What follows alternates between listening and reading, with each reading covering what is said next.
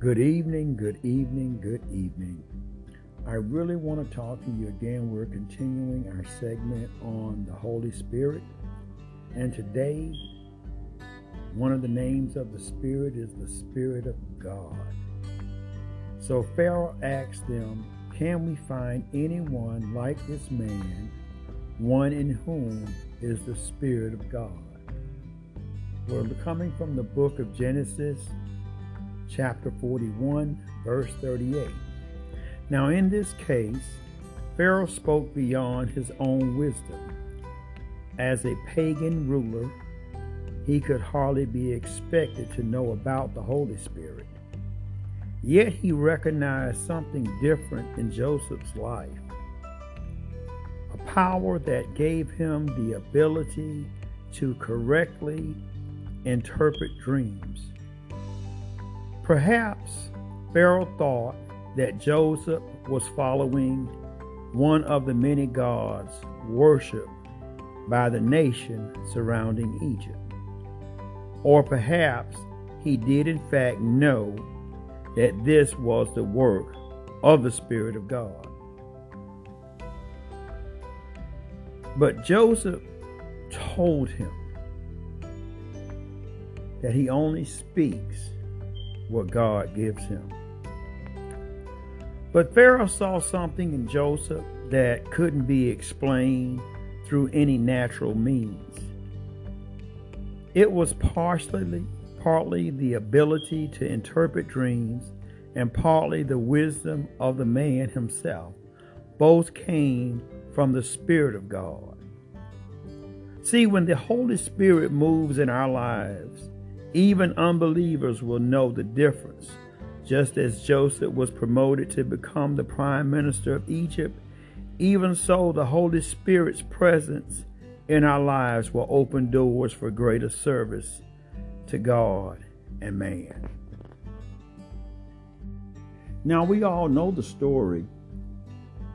And Pharaoh said unto his servants, can we find such a one as this is, a man in whom the Spirit of God is? And Pharaoh said unto Joseph, For as much as God hath showed thee all this, there is none so discreet and wise as thou art. Thou shalt be over my house, and according unto thy word shall all my people be ruled only in the throne will I be greater than thou. And Pharaoh said unto Joseph, See, I have set thee over all the land of Egypt. And Pharaoh took off his ring from his hand and put it upon Joseph's hand and arrayed him in vesture of fine linen and put a gold chain about his neck. What I want to say, people, when you begin to have relationship and give yourself to God, not your monies, but give yourself. Give your all in all. Give your heart and soul to the living God so that you can be baptized in the Holy Ghost. And that when people hear you speak or see you, they see something that is different. They see the anointing, they see the power and the moving of the living God. So I just want you all to understand is the only way that you're going to be able to have an anointing is to give yourself to the living God. Have a great day. And I just want you, as we say the sinner's prayer, let's say it together. Lord Jesus, let the blood from your nail print hands and feet fall on our sins and wash them all away. Lord Jesus, we confess you as our Lord and Savior, and we believe that you died on the cross and that you rose again on the third day.